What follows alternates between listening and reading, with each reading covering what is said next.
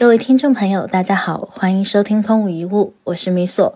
这是一档由3个无业游民发起的播客节目。上一期的播客呢，我们和前海军陆战队现在中国做教育的教练 Memo 探讨了他的经历和他对教育的看法。那么这一期呢，重点我们会去探讨不同的教育体制和他对素质教育的看法。如果您不习惯收听英文版，那么请前往公众号法米索获取中英文版本的原稿与翻译。下面让我们进入下半场吧。Yeah, it's very funny. Okay, so next question I want to ask you about the street smart and book smart. Yeah, because you know young people, especially Chinese young people, maybe a lot of ours only have book smart, but they lack of the street smart. So I don't know, do you have the answer or of this question? Well, yeah. I think that's very interesting. We called it, I hear a lot of people call it the difference between book smart and street smart. Yeah. But old people like me, we call it the difference between knowledge and wisdom. What is the difference between knowledge and wisdom? Uh-huh. And I think knowledge that you get is everything you're learning from experiences, from a book, from traveling, from talking with people. All of this is knowledge, yeah. Right? So really, there's no difference between street knowledge and book knowledge. Mm-hmm. There's no difference because it's all knowledge. Yeah. Wisdom is how you use it. Yeah, you're right. Okay. So if I learn something from the streets, like how to be friends, or how to solve an argument, or how to survive being homeless, yeah, or how to live through a war. You know, all of that is still knowledge that I got from the street. Mm-hmm. And how I take what I read in the book, yeah, and how I use that in my life. When I read it, people like Alan Watts and Tom Sawyer, mm-hmm, when I watch a movie, or I'm studying economics, right? If I'm learning about supply and demand, mm-hmm, well, it doesn't mean anything to me unless I use it. And if I use it to my benefit, then I'm wise, right? If I know supply and demand, and I'm actually good at seeing market trends, then I'm applying my wisdom. Now, wisdom is also grows. Every time you fail, your wisdom grew. Yeah. Thomas Edison says, I've never failed. I just found 10,000 ways that didn't work. Right? So that's wisdom. It's trying to apply your knowledge, success or failure, over and over again. That's wisdom. Mm-hmm. Right? And that's why older people tend to have more of it. Yeah. Right? And I think there's a lot to say because wisdom, when it goes back to the young people, is a new knowledge, right? So it's like a circle of growth within the culture, right? You learn, you get knowledge until you apply it in wisdom, and then you get old like me, and you take all that wisdom and you part it back down to the young who take it in as knowledge, and the cycle continues. Right? Oh, I like this. Yeah. Talking about the source of wisdom, I think in the language of coach, there is no failure. There is feedback. Where there is feedback, where there is wisdom. Well, do you agree with that? Okay. So there's no failure. There's feedback. Yeah. Well, no. I am a coach, and I coached sports for many years, American football in particular. Nice. And when we didn't win, we failed. Mm-hmm. Oh. Because we lost, right? But with every failure has to be a lesson, and that's the wisdom if you know the lesson from the failure. Okay? That's your feedback. Doesn't mean that you didn't fail. You failed. You lost. You can't change it, right?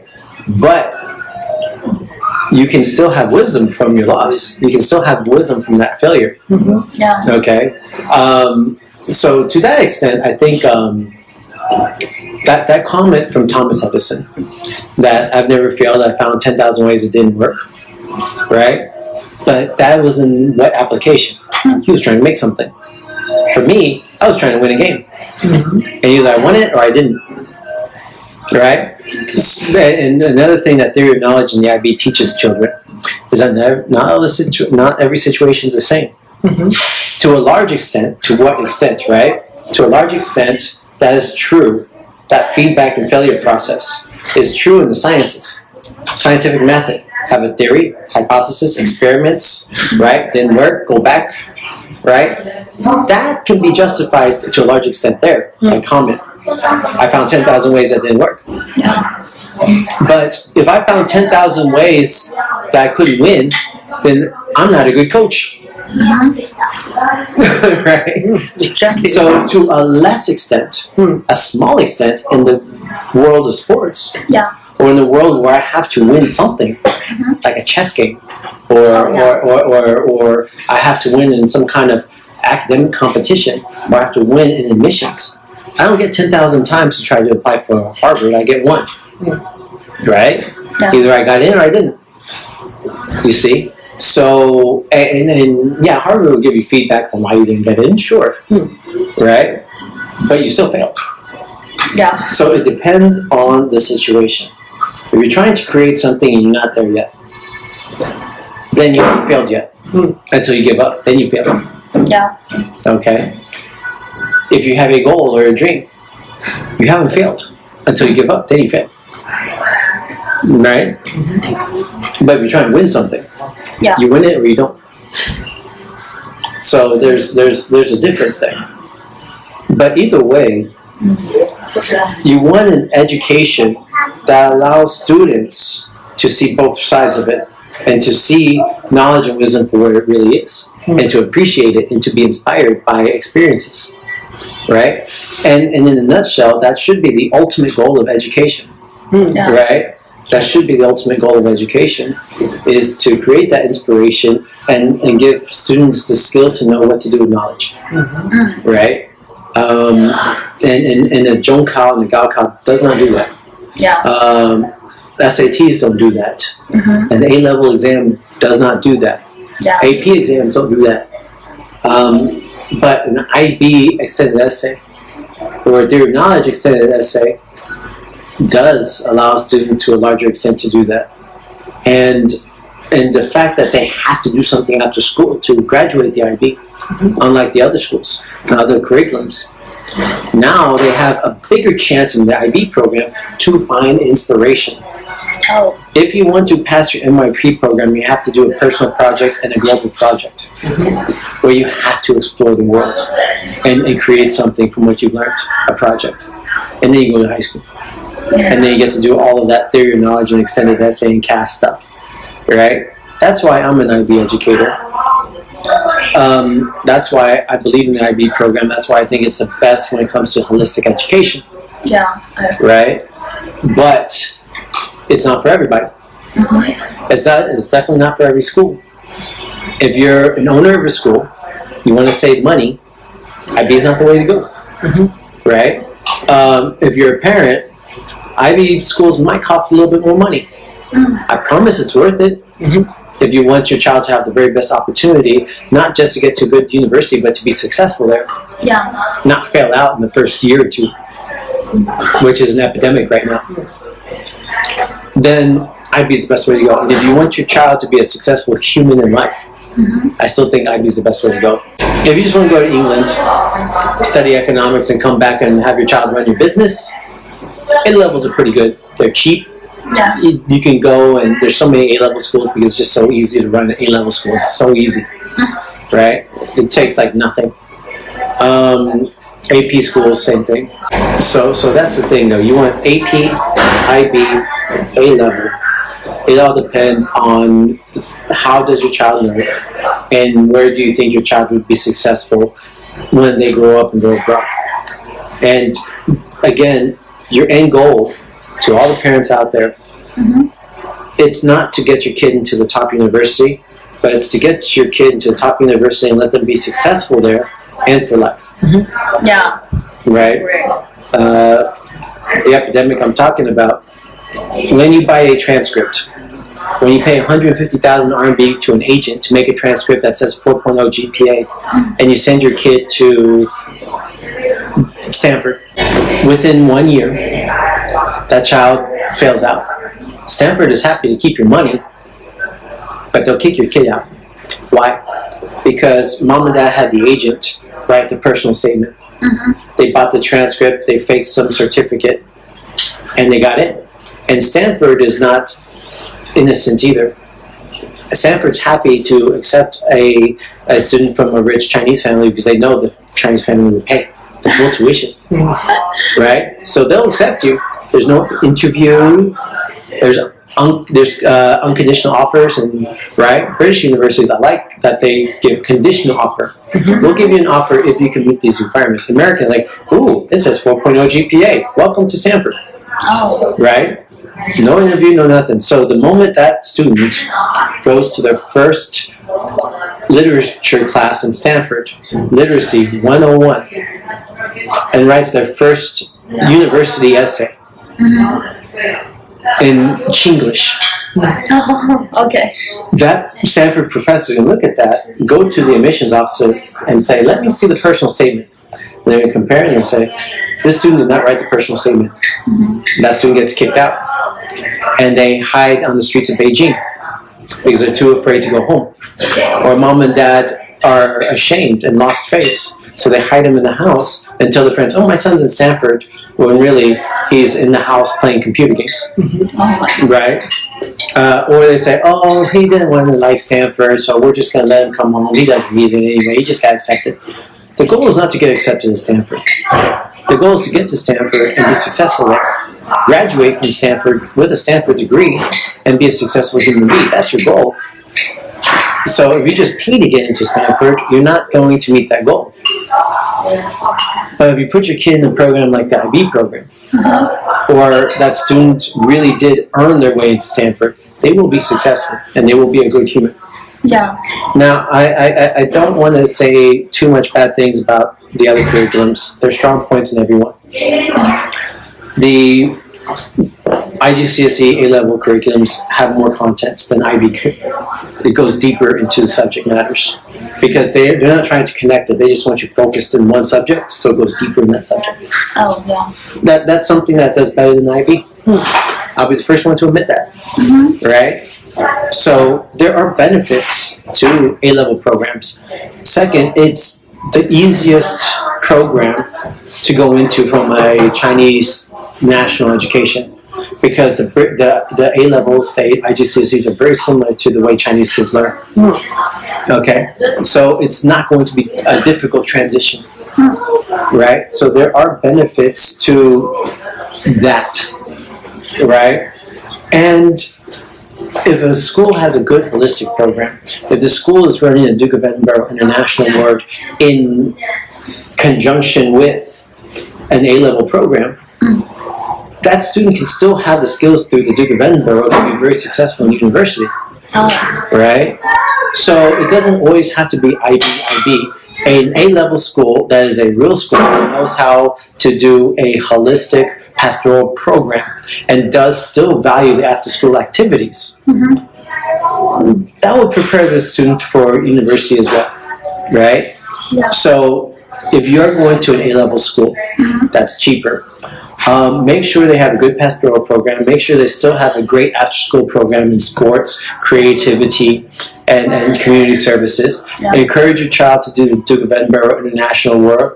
If the school offers it, that's great. If the school doesn't, you can find an outside provider, which gives them an international certification for what they do after school. Yeah. That will help their university admissions, maybe even give them a scholarship, right?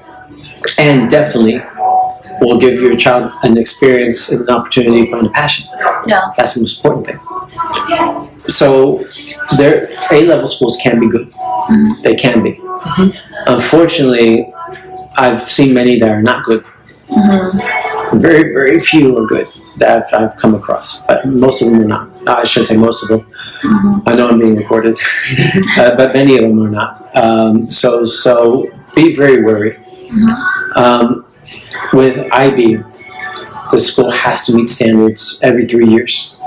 And and always have to invest into the program, into after-school programs as a standard to be an IB school. So, yeah. So IB schools generally tend to be better schools, right? All around, facility-wise. They'll have like better science labs, they'll have better football fields, basketball courts, they'll have better computer labs, because that's a standard in IB. Do you want to talk about something about education and education as a business? All right, so education as a business. First of all, education industry is a good industry. I believe that. Because education has the possibility to save the world. So when you invest in education, you're investing in the world. Yeah. You're investing in the future. You're investing in the next generation. Whatever your motives are. Now, when you open a school, because you're a rich person and you want to open a school, the best interest of the world, the best interest of your country, and the best interest of children might not be your priority. Yeah. Okay? And I've seen that, but nevertheless, it's a school. Mm-hmm. And no matter why the school was open, the fact is, it's a beautiful thing. Yeah. Right? A school is a beautiful thing. So there's every school within it has the possibility to produce a student that can save the world. Every school. So I don't really care why you decided to open a school.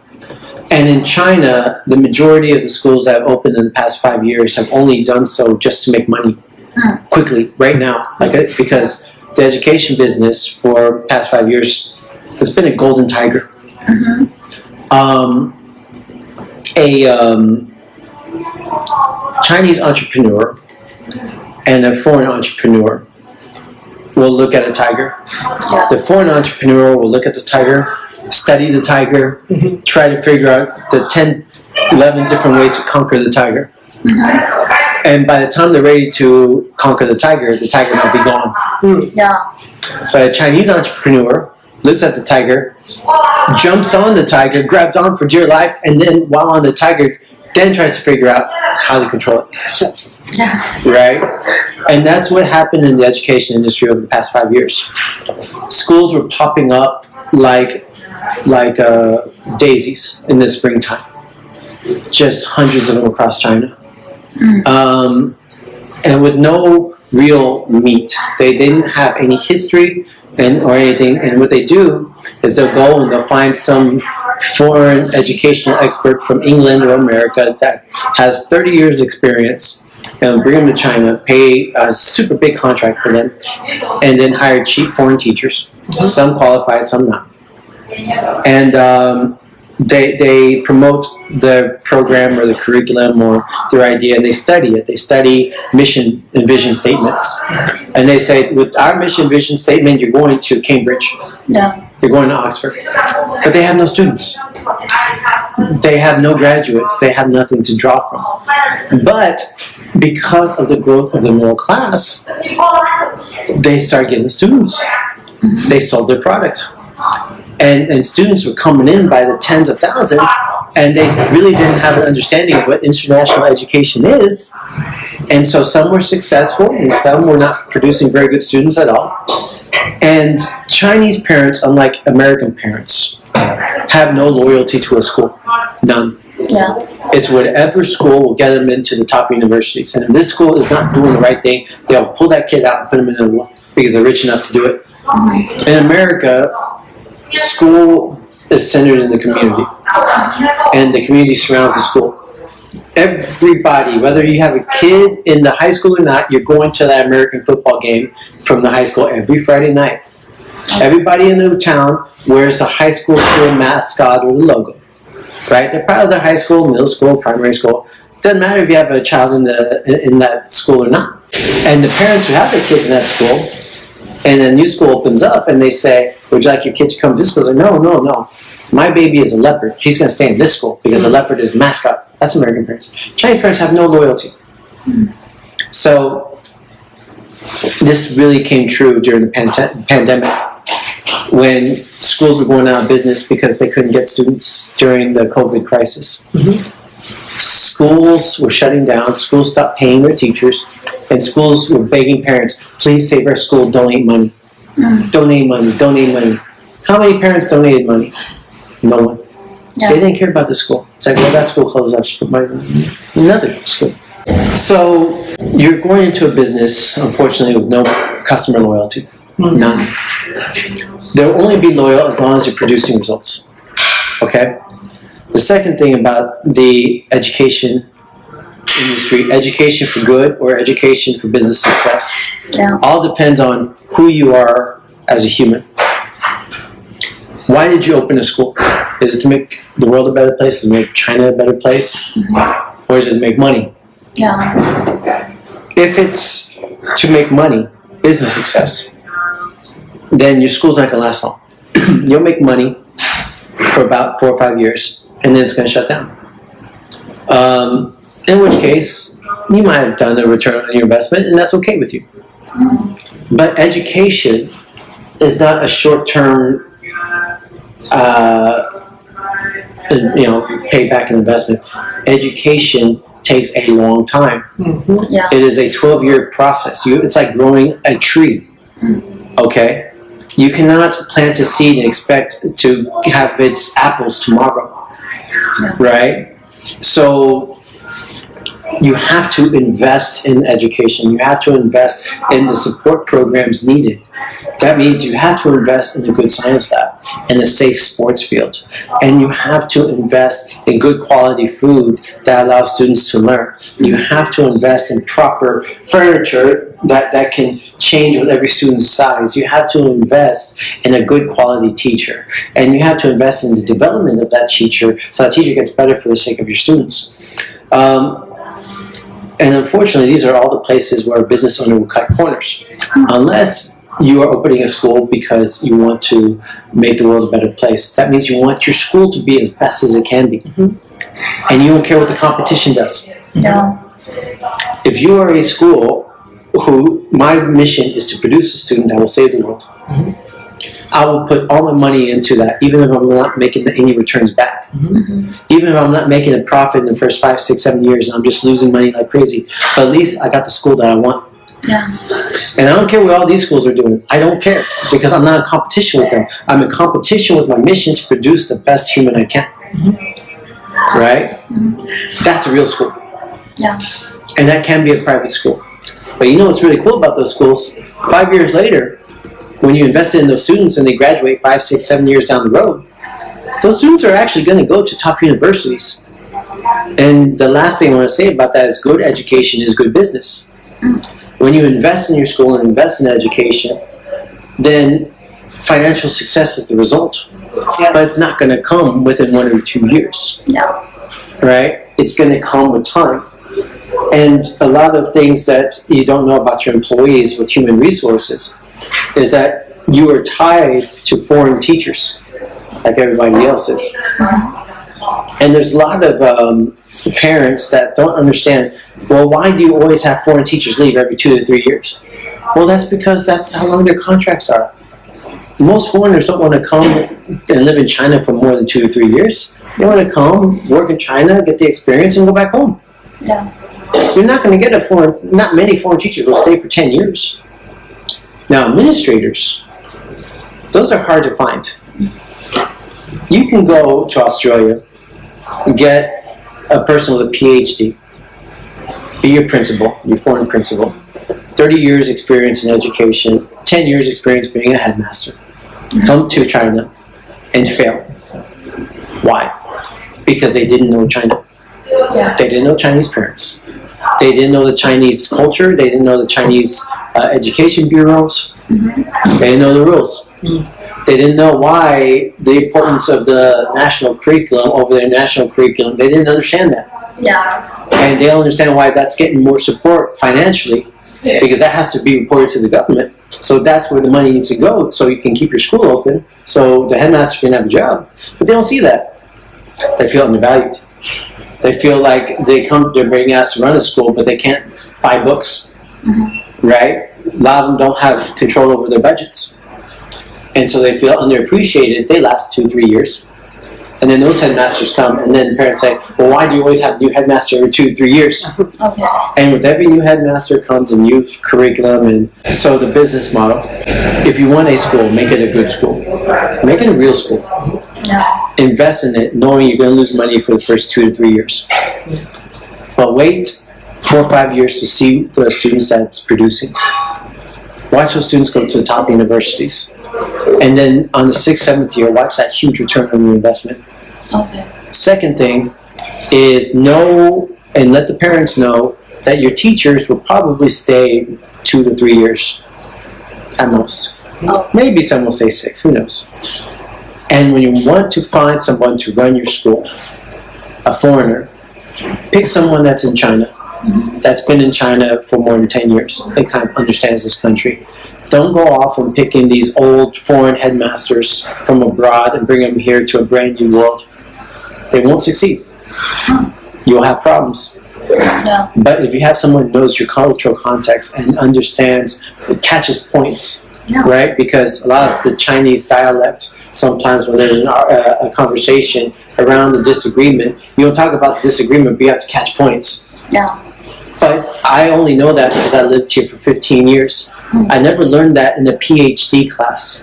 I didn't write that in any kind of thesis, and I didn't learn that from any university course or textbook. I had to live in China for 15 years to know that. Yeah. Right? Secondly, interaction with the local people is crucial. So the foreigners you have running your school need to know the China context. Yeah. Right? But if you can fulfill all of those, I think you do have a pretty good business model for success. Right? Yeah. But again, I always say, as a parent, you can always also feel a school that just opened up for the money, for business success. Mm-hmm. Parents know that too. You can't lie, you can't hide it, you can't market yourself to be something you're not. Because once a parent goes into your school, they'll see you for who you are. Mm-hmm. Yeah. And, okay, so next part, and maybe we have some young parents, they want to ask you some questions, so I selected 3 questions. I guess you've covered half of them in your previous talk, but let's see. Shall I cultivate learning and impact knowledge to my kids with a concrete purpose, or should I liberate their nature? Okay, impact knowledge or liberate their nature. Another yes or no question. See, and that's why I like the questions, because I told you I would shatter the expectation. No. That's the wrong question. Yeah. Right? Because you're not asking to what extent. Mm-hmm. You're not asking how much. It all depends on who your child is and what they have a talent for doing. Mm-hmm. I do agree. You do want a base knowledge. Yeah. You do need your basic math, your basic science, your basic this and that, right?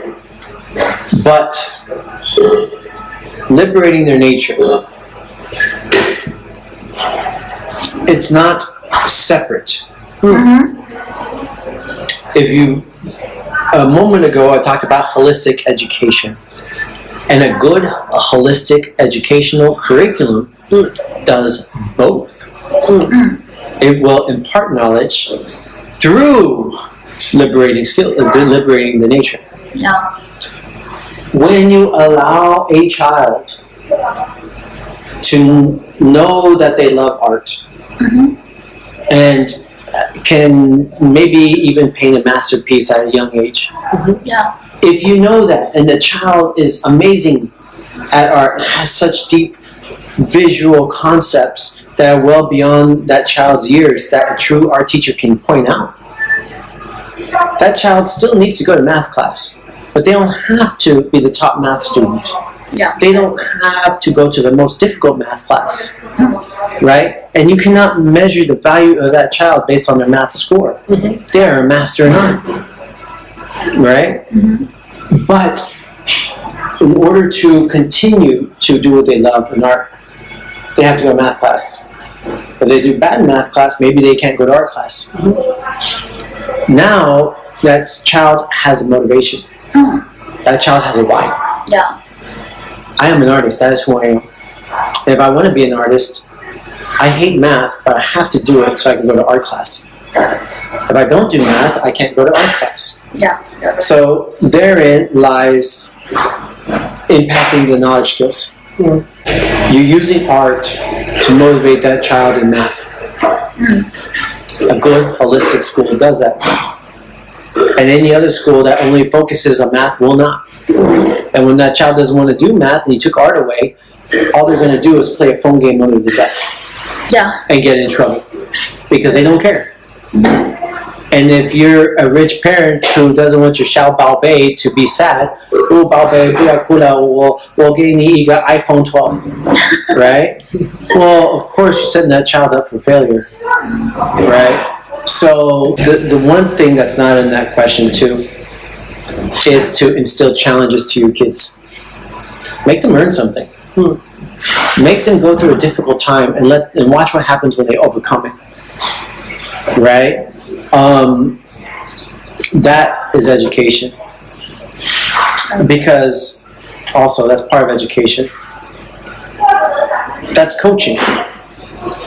You're coaching your child to make them believe they're better than what they think they are. Yeah. Okay? So by liberating their nature, you will be able to impact their knowledge. It's not different.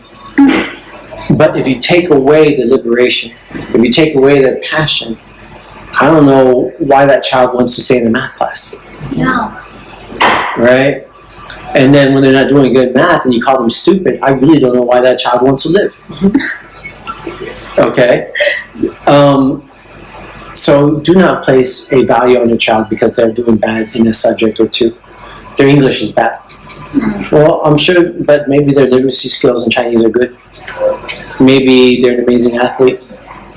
Most of the athletes I had spoke very terrible English. They weren't linguists. They were athletes, right? And you can still have success as an athlete, but you have to support it. You have to support their athletic nature. You have to liberate their athletic nature. Yeah. And then through athletics, if they want to stay an athlete, they have to go to math class and deal with it. They have to put down the phone and listen to the teacher for a moment, knowing that that's how they're going to get back into the sports class. All right? So it's not different. But talking about parents coaching their kids, is there any skills or recommended grades for these parents? Because coaching, I don't think it's a very familiar concept to most parents in China. Yeah. So I'm going to tell you a quick story about when I was a PE teacher. Before class, I designed a PE room, which my headmaster let me build back in the day, and it had a big whiteboard. So before the PE class, I went and put some cones out.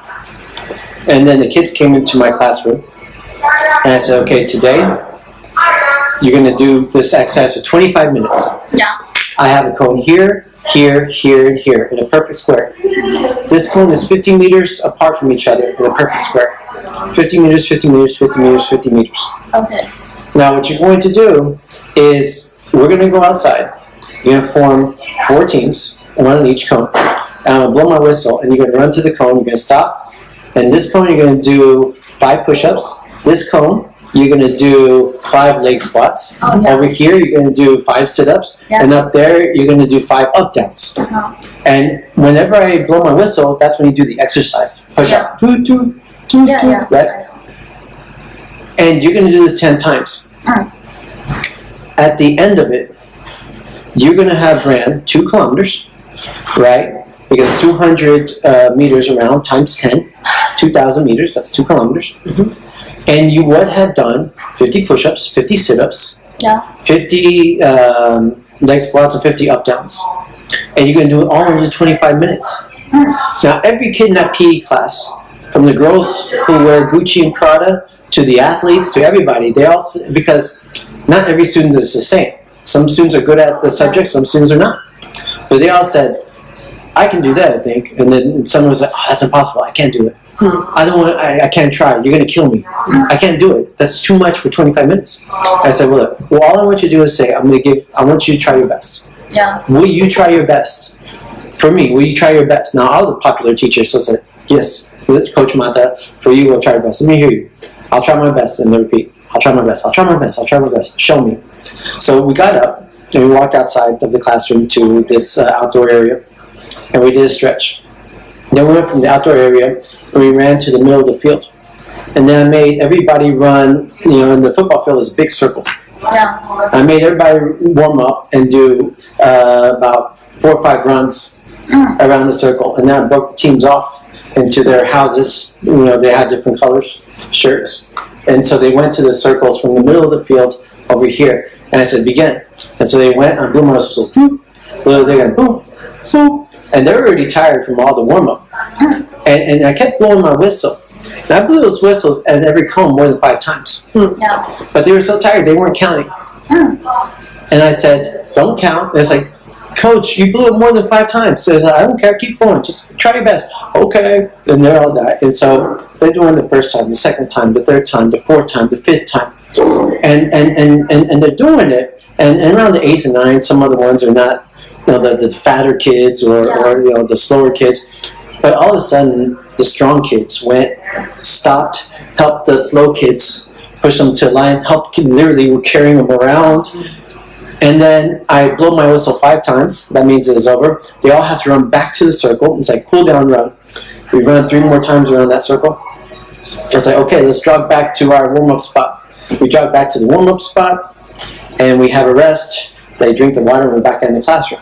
Yeah. They're all tired.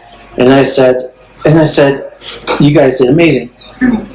What you did today, if I had told you this morning that could you run 2 kilometers doing 50 push-ups, 50 sit-ups, 50 leg squats, 50 up-downs, all within 25 minutes, which we were told, what would you have said? And we said, that's impossible. We would have said we could never do it. I was like, so how do you feel? I was like, we feel great. We did it. I can't believe it. It's like, okay. If I tell you tomorrow that you're going to run 3 kilometers and do 100 push-ups and 100 sit-ups and 100 leg squats and 100 up-downs, could you believe me? I said, no, that's impossible. I died almost. Today I almost died from just doing the 2 kilometers in the 50s. Yeah. There's no way I could do 3 kilometers and 100. I was like, boys and girls, let me show you something. I lied to you. So I went to whiteboard. I erased the 50s. And I put 75. I put the cones 75 meters apart. I didn't put them 50. And I blew my whistle 10 times. I didn't blow it 5. And what they didn't realize is I measured beforehand. The warm-up area to the center of the field was 300 meters there, 300 meters back. That was the warm-up run. And then I made them run 3 times around that big circle. That's a 30-meter radius, 40-meter radius. And they ran that about 6 times. And then from the middle of the field to the cones were 50 meters and back. You add it all up. They ran 3 kilometers, did 100 of each exercises. And then I said, last thing, I stopped the clock at 24 minutes, not 25. And I said, and I told them, I said, you're going to have thousands of PE lessons in your life. If you're ever going to remember a PE lesson, remember this one. Never forget today's PE lesson, because I know how great you can be even though you don't know how great you can be. Yeah. Today you have lost the ability to tell me what you cannot do. You are never, from this day forward, you are never allowed to tell me what you can't do. You're not allowed to say, I can't do it. You're never allowed to say that to me again. Yeah. Because I proved to you, you can. I don't care if you're fat, thin, short, strong, boy, girl, it didn't matter. Right? And that's not PE, boys and girls, that's life. When you don't think you can do something, well, give it your best try anyway. And every day before you go to sleep, I want you to look at your face in the mirror and say, did I try my best today? Now, you don't need to be a coach to do that. You can be a mom and dad. Yeah. You can tell your baby, say, son, when you brush your teeth today, I want you to look in the mirror and say, did you try your best today? Did you try your best to make your dream come true? Or did you try your best to find a dream? that is how you coach as a parent. And when that child comes with a mountain of homework, and you just let them take it step by step. It's like the world doesn't exist. Just focus on this for a moment, 10 minutes, and then finish or not stop, take a break, and focus on something new, right? And I'll end it with this last story. When I was coaching American football, I had a player. He plays a position called quarterback, which is one of the most important positions on the team. He takes the ball, and he has to start with the ball. And he has to either throw it or hand it off. He has to know what everybody is doing. And he has to know everybody's job. He has to read the defense. He has to make the plays, you know, call him if he thinks this guy's going to run or this guy's going to run, and where to block. There's so much going through his head at this position. It's the most difficult position on the field. And he requires a skill that he has to be able to throw the ball very far and very accurate. So not only he has to be smart, he has to have the skill to throw the ball. And there was this young man, half American, half Chinese. And I'll never forget, one day he came to my practice, and he was doing terrible in practice, and we had a big game against an adult team out of Hong Kong, and he was just crying. He started crying, and he took his helmet and he threw it down. He's like, "I give up. I quit, coach. I can't play." And then he walked off. And I'm like, "I didn't give you permission to quit. Come here." And he kept saying, "I can't do it, coach." I said, "Well, first of all, you don't cry on my football field. Wipe away those darn tears." And so, but you know, so I was like, no. I'm not here to make you happy. I'm not here to empathize with you. It's like, but I'm studying for the SAT. I'm so worried about the SAT, and my IB exams are coming up, and I don't think I'm going to do good, and my admissions, and it's like, stop. You don't bring all that on the field. And the American football field is a sanctuary. This is a place of peace, even though you're hitting each other. Yeah. On the American football field, there's only American football. There's only this ball and those teammates and me. And the rest of the world does not exist. There's no SAT here. Yeah. You can, if you want to cry, you go home and you cry. But now, right now, for this moment in time, the only thing you got to worry about is how great you can be doing this. Yeah. This moment, for the next 30 minutes, I just want you to think about how great you are and why you are doing this job and no one else is. Because you're amazing at it. Know that. And do everything you can to be as great as you can for 30 minutes doing this right here, right now, playing this game. Don't think that the SAT does not belong here. Your high-level IB math examination is not here right now. Okay, you want to go cry, go be a baby. I didn't use the word baby. I used another word that started with a B. I said, go be a baby at home. I need a man here who's going to only think about football. He had an amazing practice afterwards and had an amazing game. The thing is, I gave him a skill, and this is what coaches do, and this is what parents can do. Coach your kids to have the skill to empty their mind when they're sitting down to a subject. They have math, physics, chemistry, economics, English, Chinese. Yeah. So you got a stack of books this thick, and they got all night to do it. Okay. And they're about to break down. And when they look at that pile and they're just tired and they just don't feel like they have another day in them. I've been doing this every day for the past 5, 6, 7 years. Oh, all these books, all these words, and their glasses prescriptions change every month now because it's just so much in my eyes. Oh, for a teenager, how do you push them through? And you say, look, son, look, daughter, sit down for a moment. Take a deep breath. Yeah. Take out your math book for a moment and take the rest of these books and put them in another room. Don't even look at them. I'm going to leave your room in 2 minutes, but before I do, I want you to know that when I leave, I don't exist. There's no university in the world. There's no math teacher. There's no science teacher. There's no headmaster. There's no bandurrian. There's no boyfriend. There is no girlfriend. Yeah. There is no enemy. There is no argument. There is no admissions test. There's no SAT.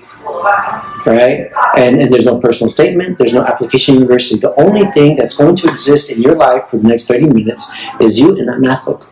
Yeah. That's it. And you're great at math. Dad, I'm not great at math. No, you're not great at math yet. No, Dad, I'm not great at math. No, you're not great at math yet. Not yet. The power of yet. Y-E-T. Yeah. Sit down. So nothing else exists. Just the math book. Now, do as much as you can in 1 hour. And if you don't finish, close it. You're not finished. Just stop. Take a break. 10 minutes. And then go get a science book. Put the math book away. And for 1 hour, the only thing that exists in the world is you and science. Mm-hmm. Now, you would be surprised how much amazing work can be done when the whole world doesn't exist. If all they focus on is just going through a page, okay, just this one. So, okay, I'll do this one. Before they know it, they'll be done in 30 minutes. Normally it would take them an hour because they have so much other stuff in their brain. As a parent, and one of the coaching skills is help your child empty their brain. Don't give them pressure. Don't slap them on the back of the head and say, study harder. Don't slap them on the back of the head. 你太笨了，为什么你忘了？你知道老师教你啦。 No. Step back. Yeah. So it's just, yeah, 只是你的蓄水的板子，你看你的蓄水，放松，一个小时，一个小时。Right? Nice. That's it. But no mobile, no games, no screens. No screens, no nothing. Yeah. Stay in that room and. But I found that I've given this advice to parents before, and what ended up happening is that child ended up having about an hour and a half free time at night. Mm. In which case, that child would spend 30 minutes on a phone game, and then they might actually, do something interesting like draw. Or play guitar. Right? Nice. Phone game addictions. A lot of kids are addicted. A lot of college students are addicted. A lot of young college students who just graduated going into the workforce are addicted to computer games. Also includes early jobbers. Yeah, early jobbers. It's like smoking. Yeah. It's very hard to just quit. You have to slowly come off of it. Yeah. You have to allow them to scratch an itch. You just can't just take away their computer games. They're going to rebel. They're addicted to it. Wean them off slowly and tell them, don't worry about level up. Worry about math for an hour. You can do all of this. I'll give you your iPad back. All right? You give me your computer back. It's fine. So... And the last thing is, tell them to turn off their WeChat. Turn off your WeChat. Don't even talk to the teacher. If you have a teacher on WeChat, don't talk to her. Yeah. Don't go into the class. You'll get sidetracked. Believe in yourself. If you don't know the answer, that's okay. And the last thing is, parents, let your kids make mistakes. Let them make mistakes. Otherwise, they won't learn. Don't correct their math problem. Don't correct their English. Let a teacher do it. And don't let your kids go on and say, 老师, 骄傲, 英文怎么说? Oh, yeah. 他说, proud, 好,谢谢老师. No. Yeah. Let the child do what they know. And if it's wrong, let the teacher fix it. Yeah. Because that tells the teacher where her lesson was wrong.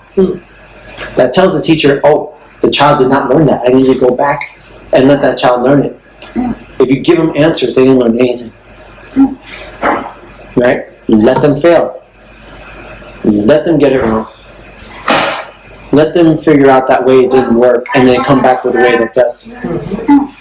Right? And that's basically it. I think that's the best way you can help your kids.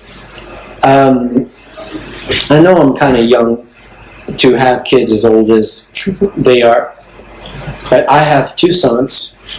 One went to Huadong One went to Berkeley, and they were not successful because I pushed them to academics. They were successful because I pushed them to have a passion. Yeah. And I found my oldest son is really good at art. And guess what? He's a graphic designer now. Mm-hmm. And my youngest one is was a very good athlete and a musician. And he got to go to Berkeley. Mm-hmm. For his athletic abilities, where he discovered that he actually really loves math. He hated math in high school, but Berkeley showed him a new world into math, a new way of learning it, which gave him a passion. Yeah. So now he's very good at math and computer science, and he has a very good job in Arizona, and taking his mechanics, his engineering, his mathematics, he started making pianos and furniture, mm-hmm. and starting to sell it for a lot of money. Now he has a big house, right? So I always was involved in their life. I coached them in American football. I took them to art. I made them focus hour by hour by hour on their homework until it was done. And I didn't care if it was right or wrong. I only cared that they did the best. If I saw my son, one son, studying all night and took an exam, got a C, I was very proud. If I saw another son playing computer games, hanging out with friends, on his social media, he took an exam and got a B, I got very angry. Yeah. Because I knew he could do better. I didn't care they were the smartest. I cared that they tried the best. I cared they were the hardest working. I cared that they had the ability to focus on this one, and focus on this one, and focus on this one, because they were not IB kids. So then I taught them myself how to make a transdisciplinary. And I used my skills to mentor my kids into holistic education, because their school was not holistic. Yeah. Right? And that's what I did as a parent. I was tired. Being a parent required love and hard work. Yes. I could not have anyone else do what I did. I couldn't have anyone else raise my kid. I couldn't have an IE raise my kid. I could not stick my kid in a boarding school and let some tutor pretend to watch them when they're really not. I could not do that. I had to be there. I was tired. I graded my own homework. I made my own lesson plans. Yeah. I didn't sleep. And for years, I didn't, not only did I not sleep from my nightmares, but I also didn't sleep because I had to do my work after being engaged with raising my kids. Yeah. I didn't get to play. I didn't go have teas with my friends and go to bars, and I didn't get to do that, right? But that's okay, because in the end, my kids went to very good universities, and now I can go have tea with friends. Now I can go play with them. It's worth it. Yeah. Right? So you have to be engaged with your kids' learning, and you cannot have a school raise your kid or an IU raise your kid. You have to be engaged. You have to take them to that practice, and you have to show interest in their learning, because if they love you, they want to make you proud. Yeah. Right? And so it's like, look, mommy, I'm very good at art. Well, even though you might not agree with that talent or that passion, you have to say, well, okay, show it to me. And you might get inspired by their passion, because their passion might inspire you too. Nice. Oh my God. Very thank you, and I think maybe we just finish. Okay. Oh, yeah. Maybe we can select the last question. It's about the during childhood phase. Yeah. Choose the word. Yeah. Okay. Shall I choose the truth of the world to my kids? Yeah. All right. Here we go.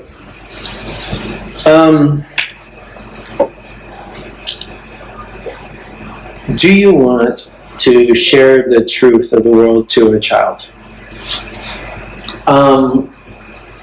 Children in China, in the Chinese middle class, I should say, are very lucky children in the world. Well, very lucky children in the world. Not all children in China are lucky. But if you're in the middle class, or if you're in the upper class, or if you're the super rich or the super powerful in China, and you have children, those children are very lucky.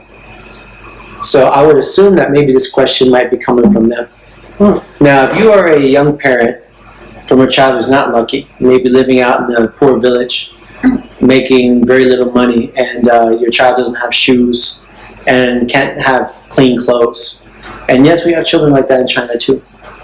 Well, you don't have to teach your child the truth of the world because they're living it. Yeah. They're living in it. Just like a child growing up in Afghanistan during the war. You didn't have to teach them about the truth of the world. They were there. They saw it. They grew up. They were raised by the truth of the world. Okay? So if you are a parent who has to ask the question, do I share the truth of the world? That means your child's not being raised by the truth of the world. That means your child is very lucky. Okay? And that's good. Yeah. Like my military experience, I would never want anyone to undergo my experience in the military and see the things that I saw just to learn the lessons that I did. I wanted to share my stories with you so you learn through my stories so you don't have to go through that pain. Yeah. So if your child is a lucky child in the world, I would say there should be an innocence to children. They need to have a period in their life where the weight of the world's not on them. They just need to be a child. They need to explore. They need to be able to look at a leaf and say, I wonder why this leaf grew from that branch. And they go explore that. They need to have the ability to take a bunch of branches and make a house from imagination. And play with sticks and jump in the mud and get dirty. Have friends, have birthday parties, have sleepovers, right? They need a chance to be innocent before they enter the world because the real world doesn't escape anybody, even from the super powerful to the super poor. Once you get if you grew up in privilege, there's going to become a certain age where you know the truth of the world anyway. It's coming. Some kids grow up in it, some kids learn about it at a later age, and some kids don't really know about it until they get to university. They read about it in high school, they did a little essay about it, they never experienced it, they never had a challenge, they just had to write a A-level paper about it, about poor people. Well, I read about poor people. So the school is already middle school, high school, if it's a holistic school, if it's a good school, they're going to do some community service, so there's going to be a little involvement. But the schools should be very well aware of the kind of the world, truth of the world that they're going to expose the kids to. The kid will learn the word war, but they don't have to see the pictures. They don't have to see the dead bodies or the bombs or see the videos of AK-47s going off behind M16s. But they'll learn the word war, they'll know the meaning. They'll know poverty, but they don't have to watch videos of extreme poverty, of malnourished children in Ethiopia dying in the desert. Okay? But you cannot give them an easy life. You can't. You can still give them challenges, but still keep their innocence. For example, if they want you to buy them that new iPhone, well, what did they do to earn it? I tell you what, 2 months, you do these things every day. Wake up on time. Every day at 6 a.m., wake up by yourself, put your clothes on by yourself, brush your teeth by yourself, go cook your food by yourself, then wash your dishes by yourself, then wash your own clothes by yourself. I'm not going to let my IE do it for you. Start. The kids can do this at 8, 9, right? Take care of your grandma.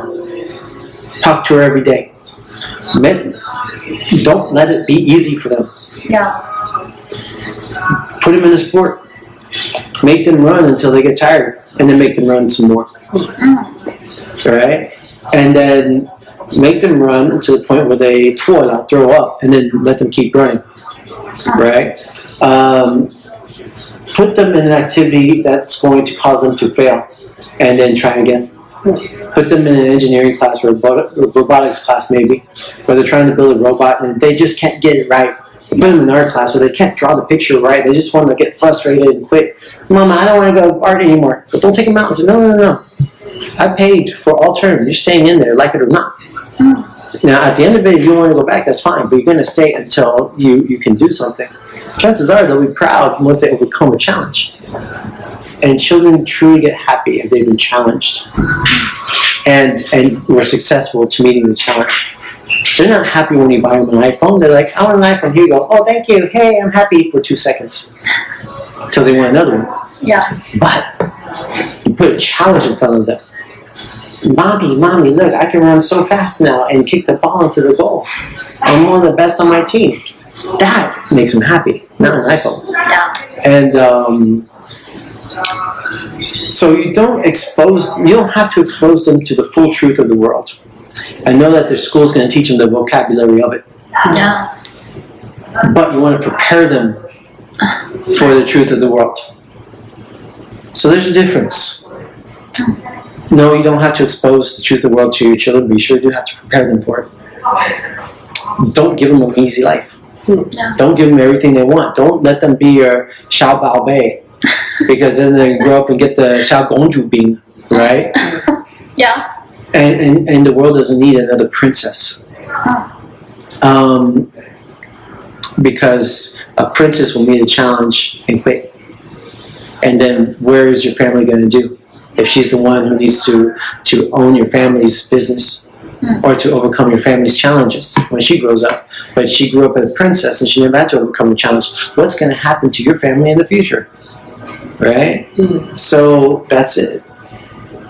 Prepare. You don't have to expose the whole truth of the world to your children, but you have to prepare them for it through setting challenges for them, give them an opportunity to fail, and then pushing them to try it again. And that's, I think, how you're going to equip the students to meet the challenges of the 21st century and not only contribute to your country and to the world, but come back and bring it back to your family so they have the power to take care of you when you're old. I love your answer. Yeah, it's really nice. And yeah, I think maybe it's, yeah. Awesome, that was fun, guys. Thank you. So do you have any questions for us? No, just, so what's your platform? You guys just going to put this on like a WeChat page or something, or what? Actually, we have several channels. We have Apple Podcast. We have several channels to reach different audiences. But for most, it's young people. Young jobbers. All right. So I think today's conversation is so nice. I guess next time we can still have another chat. About another topic. Well, definitely. 下半部分的播客呢，就到这里结束了。原导与中文翻译，请前往泛米所回复“教育”或者查看最新一期公众号文章即可。教育一直都是我会坚持一生的事业。通过和 Memo 的对话，我也收获了很多有趣且有用的思考。最后，非常抱歉，本次的邀约因为种种原因导致环境较为嘈杂，带给了各位不太愉悦的收听体验。也谢谢各位的耐心与包容，期待下次再见。